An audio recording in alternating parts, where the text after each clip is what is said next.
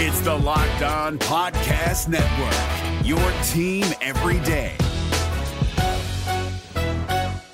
Jackson Gatlin here, host of the Monday edition Locked On NBA podcast. Every Monday, I cover the three biggest stories in the NBA with the local experts from Locked On. It's an awesome recap of the weekend of the NBA and a look at what's ahead. Mark your calendars on Monday to join me for Locked On NBA podcast, available on YouTube and wherever you get your podcasts. I know there are a lot of basketball nerds out there, and if you're listening to Locked On Magic every day, you're probably a little bit of a basketball nerd. Well, this is the episode for you, diving deeper into the playbook for the Orlando Magic, plus the philosophy of Jamahl Mosley. It's time to get to it on today's episode of Locked On Magic. You are Locked On Magic, your daily Orlando Magic podcast, part of the Locked On Podcast Network. Your team every day.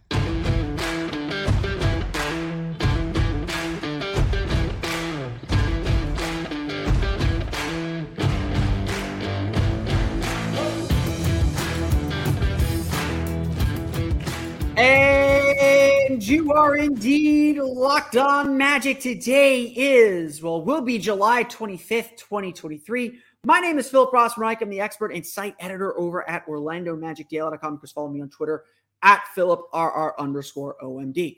On today's episode of Locked on Magic, it's part two of our conversation with Fawzan Amar of the Sixth Man Show. We dive even deeper into the Orlando Magic's playbook, talk a little bit about what the Magic's kind of philosophy is and kind of thesis statement for what they're trying to do and, and where they can continue to get better.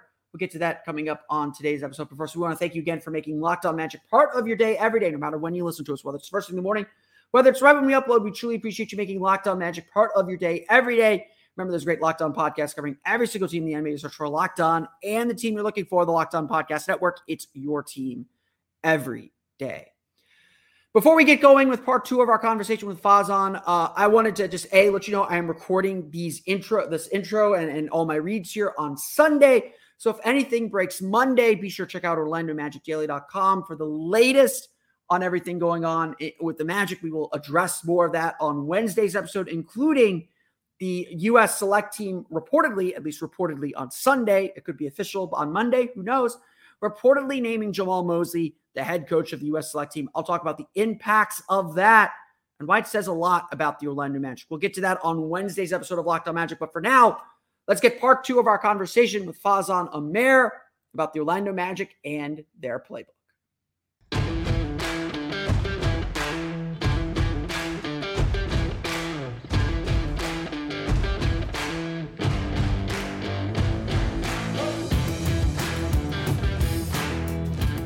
So yeah, you know, obviously, like so much of what this team's going to do then is about kind of leveling up and, and, and leveling and leveling up.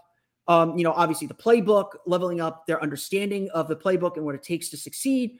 Um, so let's just kind of dive into it at this point. Then, what what to you is the biggest key to success for next season to for the team to reach the goal goals that they're trying to reach? What's what's maybe a a, a, a tactical thing that this team can do to get to that next level. So yeah, um, just rewatching Magic games after the season was concluded, I was just compiling data for myself for my articles, and there was a re- re- reoccurring trend that I disliked about Mosley's offensive scheme that I wanted to highlight. I mean, he does, and it's pretty basic actually. He doesn't come back to set plays that work. He'll run a play once, and whether it works or doesn't, he just flushes it down the toilet instead of making coaches adjust. Now, I remember uh, Chauncey Billups, the Portland Trailblazers head coach, against the Bulls um, this past season. I believe the Trailblazers ran a horns horns set about eight times in a row against Billy Donovan's defense, and the Blazers ended up losing that game. But Damian Lillard scored ten straight points just off the same set again and again. And it's something I want Jamahl Mosley to kind of go back to. And as this, and I'll give him credit for it, as the season progressed, the Magic got better at going back to set plays. I remember in that San Antonio game, they opened they opened the game with an Allen Iverson curl, and I kind of I broke this down on uh, on my on Twitter. If anyone wants to go ahead and check it out, but they start the game with the Allen Iverson curl. Uh, kind of Paolo Banchero and Wendell Carter Jr. kind of on the horns, uh, placed on the either side of the charity stripe, which is a horns formation, and Paolo Banchero is throwing an overhead pass to Gary Harris, and it gets picked off by Jeremy Sochan. and the Spurs go down, they don't score, and the Magic come back down the floor and they run the same play again, and it leads to a Wendell Carter Jr. triple. So we kind of saw more of it uh, at the end of the season, but I just want to see more. I just want to see continuity within the offensive playbook um, as the season just kind of goes on, because at the end of the day, these are young players, and as much as they're going to continue to do transition run and gun when you do run set plays and they're generating good looks come back to it maybe not immediately but sometime in that game I like Mosley to come back to it and and force the opposing head coaches to adjust to it. How how much how much of that then? Because because I think there's a little bit you know like I I know a lot of people criticize Jamahl Mosley, especially like his rotation decisions and and how he kind of brings guys in and out of the lineup. But I, think a lot of that is is this tension that the Magic had throughout the season, and it's going to be a tension I think we're going to feel a lot this year between coaching guys to develop them and coaching guys to win. Now, obviously, the goal is always to win. Winning is never bad. There's there's no such thing as a bad win.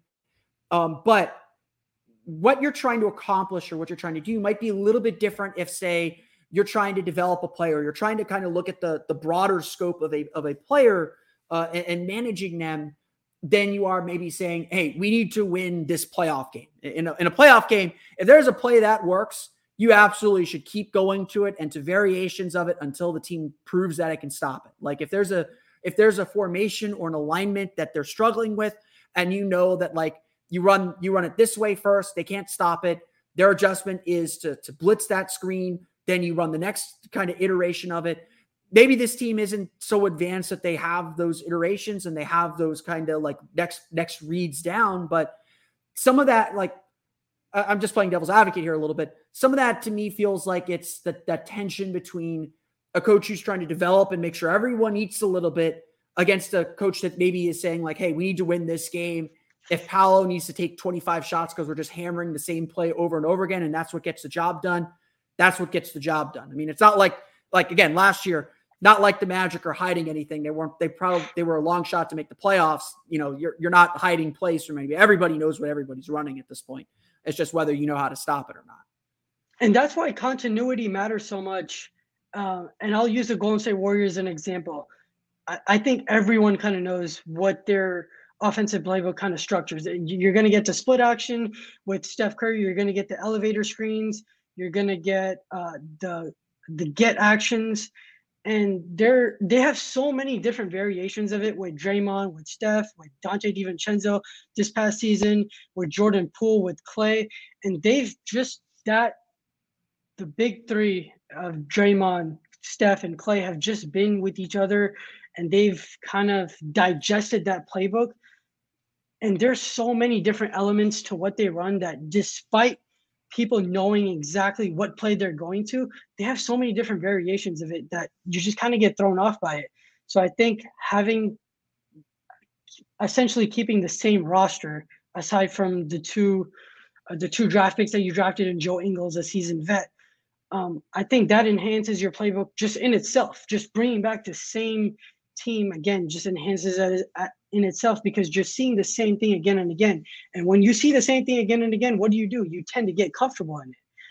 It's like being comfortable in your own skin. And that's why the Warriors have just been good for so long, is because they're comfortable in their own skin, despite whether what other teams run to try to stop them. They have so many different variations of it because they've seen multiple looks. So when Paolo Banchero and Franz Wagner, when Markelle Fultz when they're getting the same looks that they did at the latter end of the season where they won um, five games in a row in March, when that comes to this time in the season in the clutch or not in the clutch when games are starting second quarter, third quarter, just kind of seeing the same variations just helps continuity so much. So just bringing back the same roster in itself is a big improvement that a lot of people don't want to outline. Yeah, and, and I mean, look, the Magic had a ton of cap room to spend this offseason. I think there was a little bit of disappointment that the Magic ended up essentially bringing the whole roster back, but like that, that's part of the plan. Like you want Paolo and Franz to have the ball in their hands, you want them to be comfortable. That's how they're going to grow, and that way, when you start adding new players to the puzzle, Paolo and Franz will know exactly what this team is trying to do and be able to you know be the leaders of the team and put guys in the right spots or like say hey when i do this you do that you know like this is this is this is what we're trying to accomplish. So with, with that in mind you know what would you say is and, and maybe it's not determined yet because you know Paolo Banchero's this this unmolded sheep of clay and you know there's there's still like this idea like I think the Magic's idea is about skill versatility more than positional versatility where you know guys have unusual skills for for their size. But uh, so I, I think a lot of stuff still unexplored but what would you say is Jamahl Mosley's offensive philosophy if, if you can if you can put a finger on on something that just feels uniquely Orlando Magic and, and what they're trying to build here? So their offensive philosophy is pushing the pace in transition. And when they're set in transition in that half court, they like to run a lot of five out sets. And for those people who don't understand what five out is, it's a traditional spacing in the NBA that, funny enough, it's supposed to generate open it's to generate open three point shooters.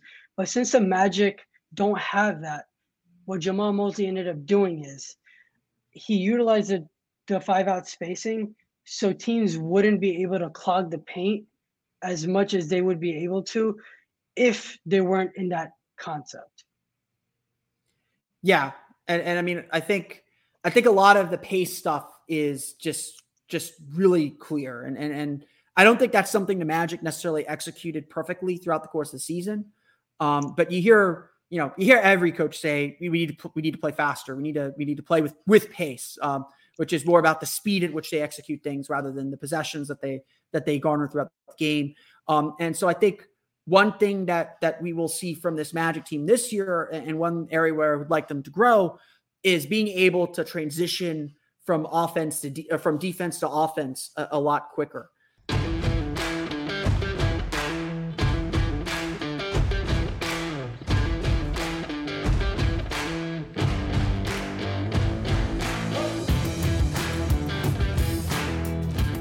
Let's take a quick break from our conversation so I can give you a couple words about our friends over at FanDuel. Take your first swing at betting MLB on FanDuel and get 10 times your first bet amount in bonus bets, up to $200. That's right, just 20 bucks. Just bet 20 bucks and you're laying $200 in bonus bets, win or lose. That's 200 you could spend betting everything from the money line to the over under to who you think is going to hit the first home run. All on an app that's safe, secure, and super easy to use. Plus, when you win, you can get paid instantly. There's no better place to bet on MLB than FanDuel, America's number one sportsbook. So sign up today and visit fanduel.com slash locked on to get up to $200 in bonus bets. That's fanduel.com slash locked on. FanDuel, official partner of Major League Baseball. And now let's get back to our conversation with Fawzan as we dive even deeper into the Orlando Magic playbook. Hey guys, it's Walker Mail, host of the Locked On Hornets podcast. And being around sports media and a fan of the Hornets for a lifetime has taught me that sometimes it's exploring the sliding doors moments and what if scenarios in sports that can be the best part of the fan experience. What if the Seahawks let Marshawn run on the one yard line with the Super Bowl on the line? Or could a coin flip actually have landed Magic in Chicago, Michael in LA, and made Charles Barkley the first black president? Enter Wondery's newest sports show, Alternate Routes, a weekly leap into the sports multiverse with former SportsCenter anchors Trey Wingo and Kevin Frazier.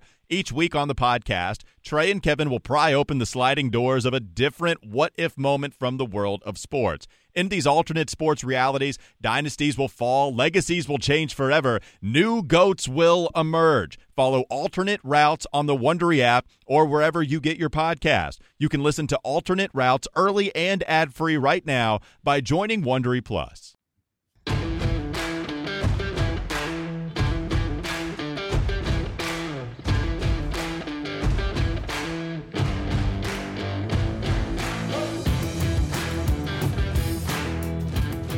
Obviously pace is, such an important thing and, and it's not necessarily about the pace at which it's not possessions for 48 minutes because every coach says they want to play with pace they want to play at pace and, and a lot of that's just about the speed that they they execute execute with and i think one area where the magic really struggled this year is with playing with that pace and and and and getting out and transition more effectively and, and obviously that's about transitioning from defense to offense and so you know, Jamahl Mosley came into into this uh, in, into this franchise, into this club as a defensive coach. Um, you know, he he was the defensive coordinator with the Mavericks. You know, from December seventh to the end of the season, the Magic had the sixth best defensive rating in, in the league, and that was a big piece of why they were they were so good. They were able to be a 500 team. Um, even though there are some holes, I think, defensively that we don't like to talk about, like the number of three point attempts the Magic gave up, uh, the second chance points the Magic gave up there's still some things to clean up defensively, but overall, what would you say is Jamahl? Mo- you know, we've had him for two years now. Maybe one of those years don't count, doesn't count because it was a, a, pure tanking season. Um, but what would you say is Jamahl Mosley's defensive philosophy, philosophy, or what what is his defensive mission statement for this team? So before I dive into the defensive mission statement, one thing I want to address is when you're hiring a new coach, for me personally, whether he stems from the offensive side or the defensive side of the basketball, um, I want to see that head coach excel the team that he's essentially being the head coach of in that aspect. And Jamahl Mosley, I mean, since you said we're not going to include last season since it was a tanking season, this season we really saw really nice nice glimpses of his uh, defensive scheme throughout the season.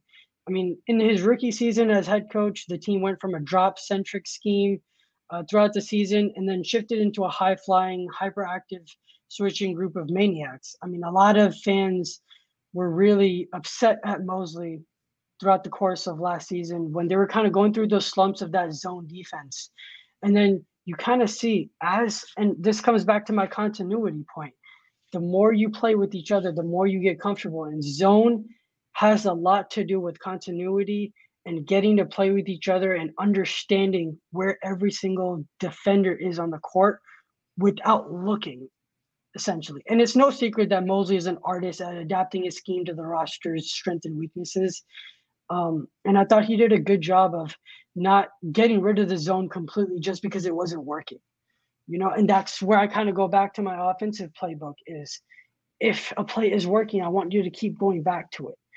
And I think it the zone defense hit its hit its ceiling against the Rockets where they just completely broke the Rockets and they cut the I'm not sure how much the Rockets were leading by, but they were leading by a good amount coming into the second half. That was that, that is, was an underrated win. That that that win yeah. at Houston. Uh, and like, look, Houston made a ton of threes uncharacteristically in the home in the home loss, or like a few weeks earlier, or like a month earlier. But they went to Houston. They went to that zone defense. They got super active. The Rockets couldn't figure it out. They couldn't shoot shoot. They couldn't shoot them out of it.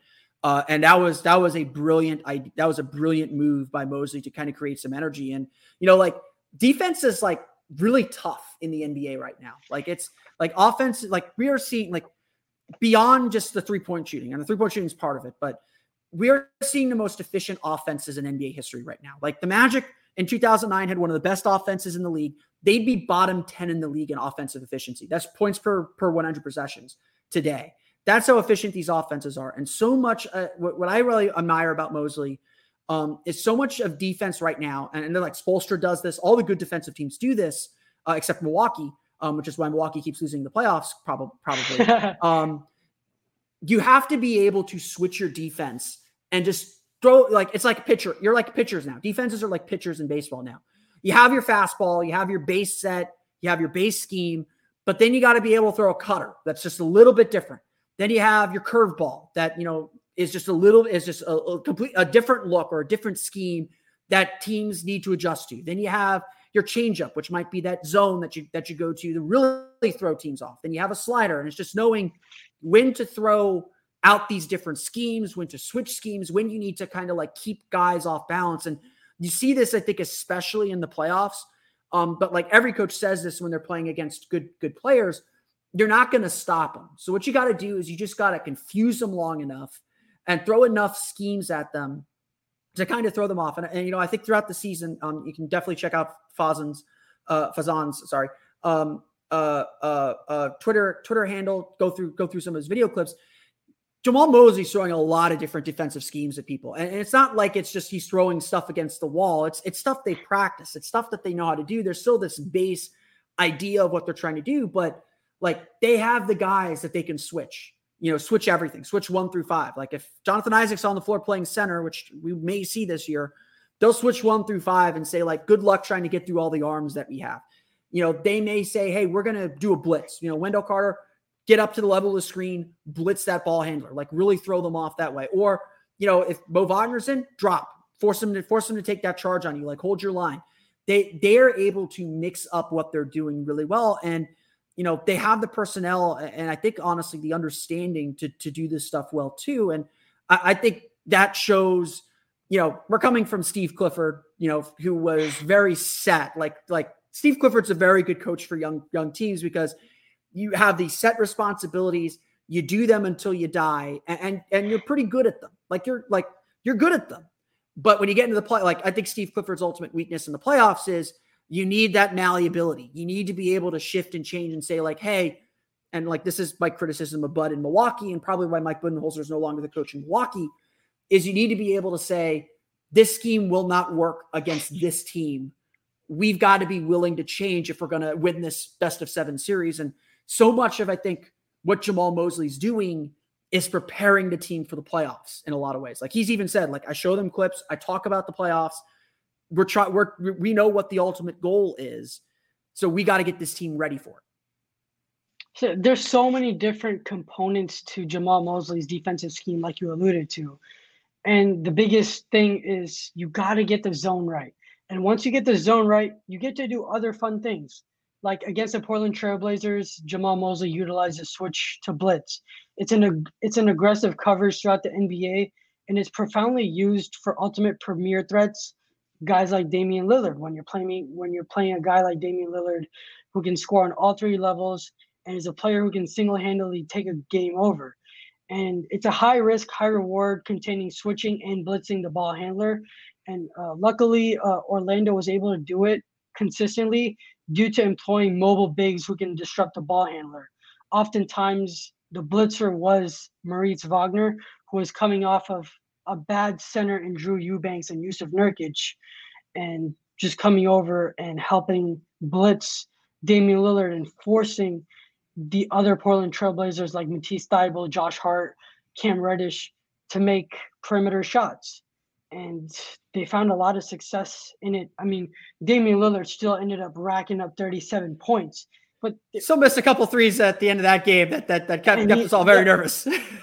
Yep, and and a lot of and a lot of why he missed those threes uh, at the latter end of that game is because of the switching to blitz defensive technique. It's just because you're tiring Damian Lillard out because you're throwing so multiple bodies at him at once throughout of a six a 48 minute game stretch or however x many minutes he ended up playing that game that when the fourth quarter comes around he missed a lot of those threes that he'd routinely make if the Magic hadn't gone to that coverage earlier in the game. Yeah, uh, and and and obviously, like it's a long game too. Like it's it's like I think people sometimes forget that because you know a lot of us have two K brains sometimes where fatigue doesn't fatigue doesn't matter. But like like NBA games are hard. Like playing like playing five minutes of an actual NBA game is like one of the hardest things you will physically do. That the running, the physic, the, the, the bumping, the, all of it. Like all these guys are trying to wear you out by the end of the game. And the guy, like the reason why the great players are great players is they can withstand all of it. Like, you know, we talk about it like having deep playoff series tires you out later on in the playoffs. And, and ultimately, like that's where the Magic are trying to get to, obviously. And that's what they're planning and preparing for. The NBA playoffs are right around the corner, and Locked On NBA is here daily to keep you caught up with all the late season drama. Every Monday, Jackson Gatlin rounds up the three biggest stories around the league, helping to break down the NBA playoffs. Mark your calendars to listen to Locked On NBA every Monday to be up to date. Locked On NBA, Available on YouTube and wherever you get podcasts. Part of the Locked On Podcast Network. Your team every day.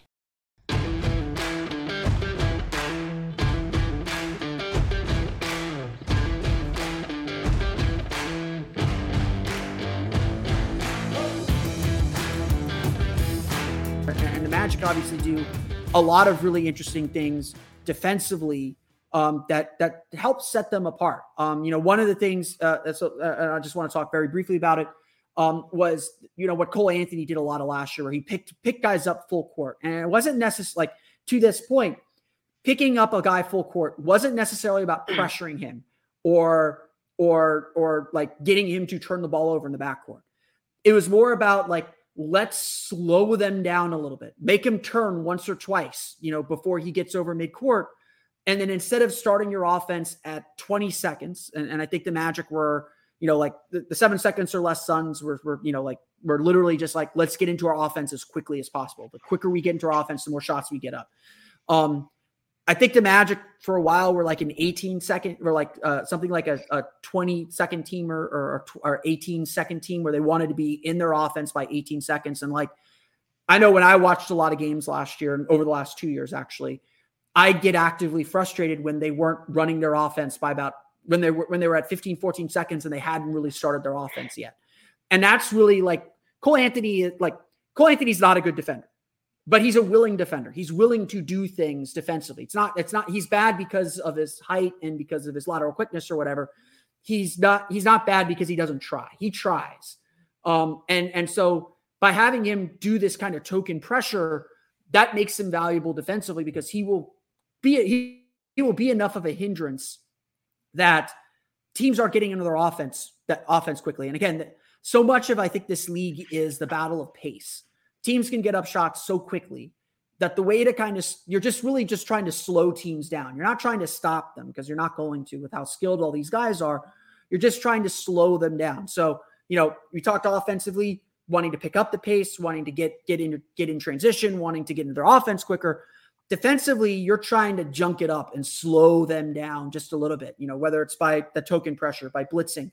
And I think that's something that I think that's something that you see Jamahl Mosley's fingerprints all over uh, as as the team is, is trying to get into its defense. Yeah, and having a guy like Anthony Black alongside Cole Anthony in the backcourt off the bench, I mean that's just going to provide so much more flexibility for them uh, defensively. Um, when Markelle Fultz and Gary Harris and Jalen Suggs are on the bench after they've endured uh, a six, seven minutes in the first quarter, it just adds so much more flexibility that you're able to do now defensively instead of just being a premier man to man defensive team because you don't have guys like Markelle Fultz and Jalen Suggs on the floor anymore. Assuming Jalen Suggs does start this season, which I am assuming. I'm not sure where you are in that party. Um, but uh, uh, I, I think it's going to be a competition. Um, I, I want to see if Jalen Suggs is shooting the way he shot to end the season. I don't think Gary Harris will be in the starting lineup for very long.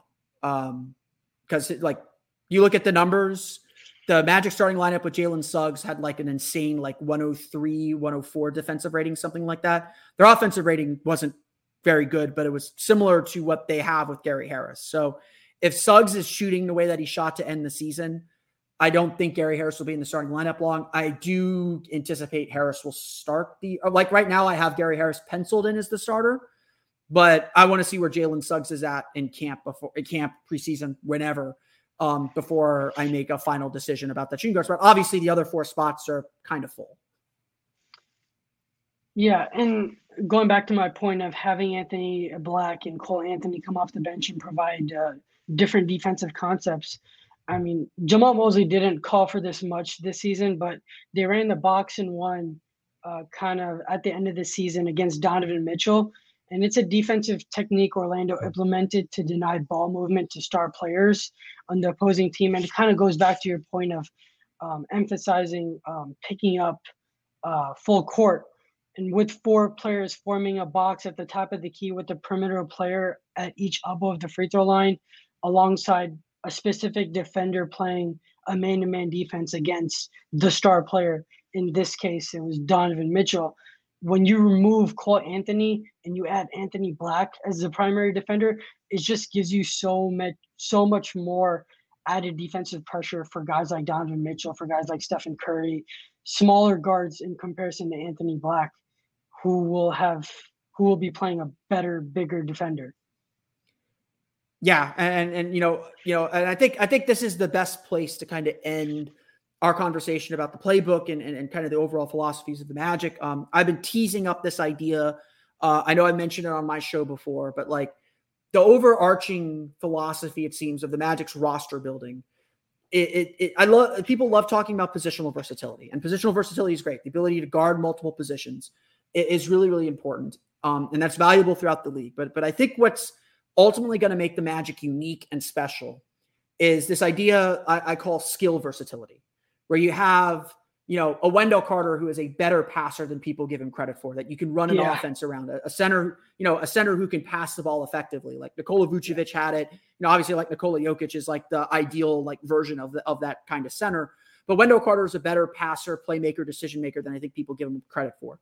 Um, Paolo Banchero and Franz Wagner are six foot ten playmakers.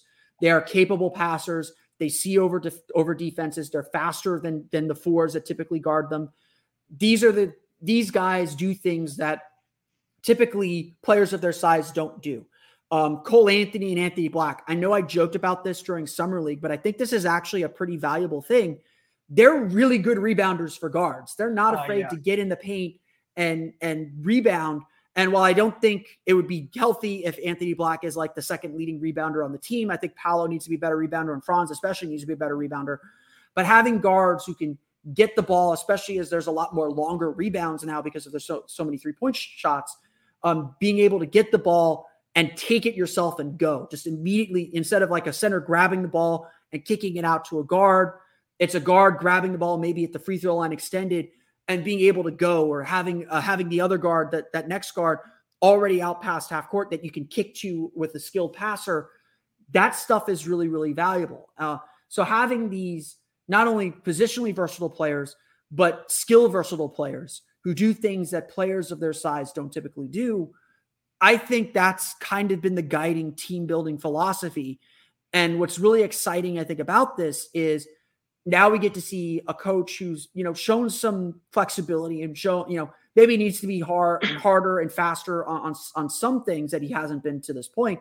But now we have a coach who has a little bit of imagination and flexibility use all of these tools in the toolbox. And, and I think that's what makes the what the Magic are building and what the Magic are doing really interesting and exciting.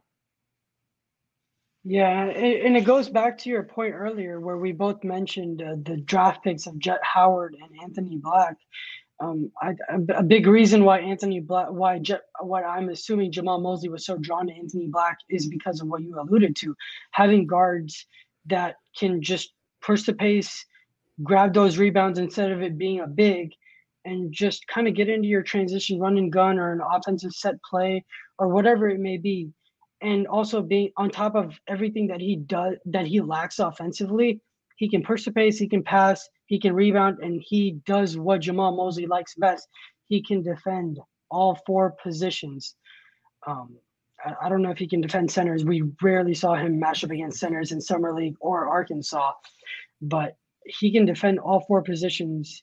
So that having that versatility on defense, on offense, and then we saw flashes of it with Jett Howard. His defensive, uh, his defensive astronauts. Obviously, it's not the same as Anthony Black's by any stretch of the imagination, but just having it and portraying it to a level of an, of an extent to the point where you're in the playoffs and teams aren't um, running plays where you're involved in those actions, where you're the primary defender, where it may have been if you had drafted Grady Dick, which is why I think they kind of went with Jett Howard over Grady Dick, which I know upset a lot of the fan base. But at the end of the day, I thought they made a good pick. Yeah, uh, I, I think I think at the end of the day, they ultimately made the made a good pick too, and and you know they opened themselves up to do uh, some very interesting things at, at, the end of the day.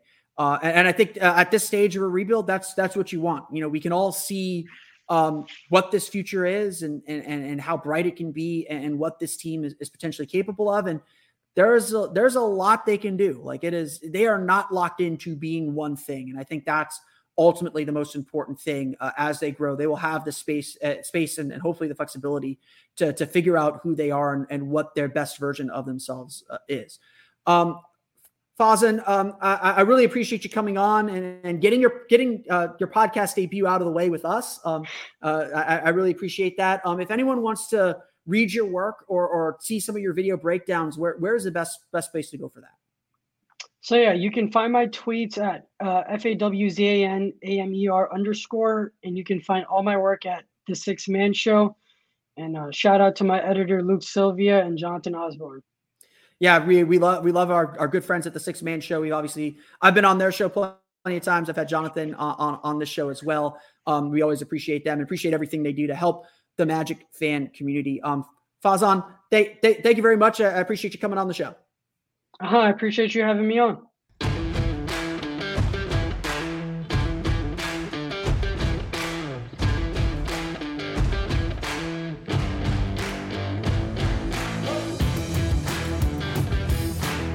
I want to thank Fawzan for joining the show, giving us a, a, two great episodes here on Locked On Magic, giving us a, a, real good look at what the Magic strategy and tactics are and, and what they need to be and where they need to grow because it's not just on the court that they need to need to level up, it is on the bench.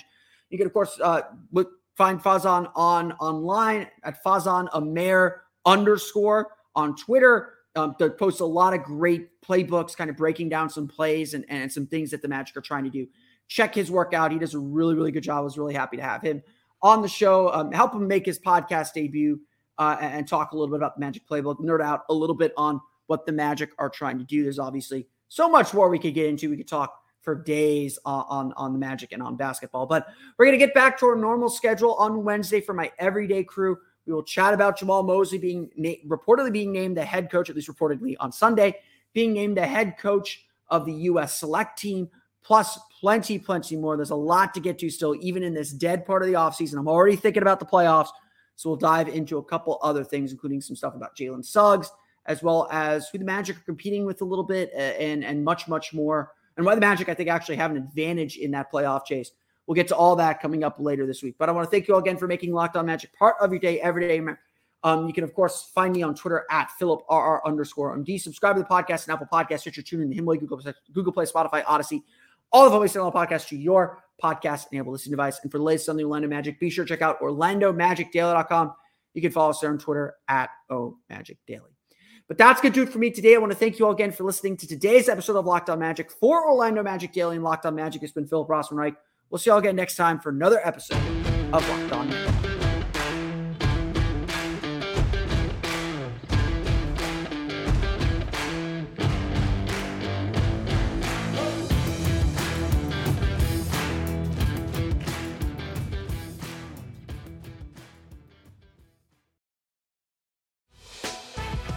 Prime members, you can listen to this locked on podcast ad free on Amazon Music. Download the Amazon Music app today.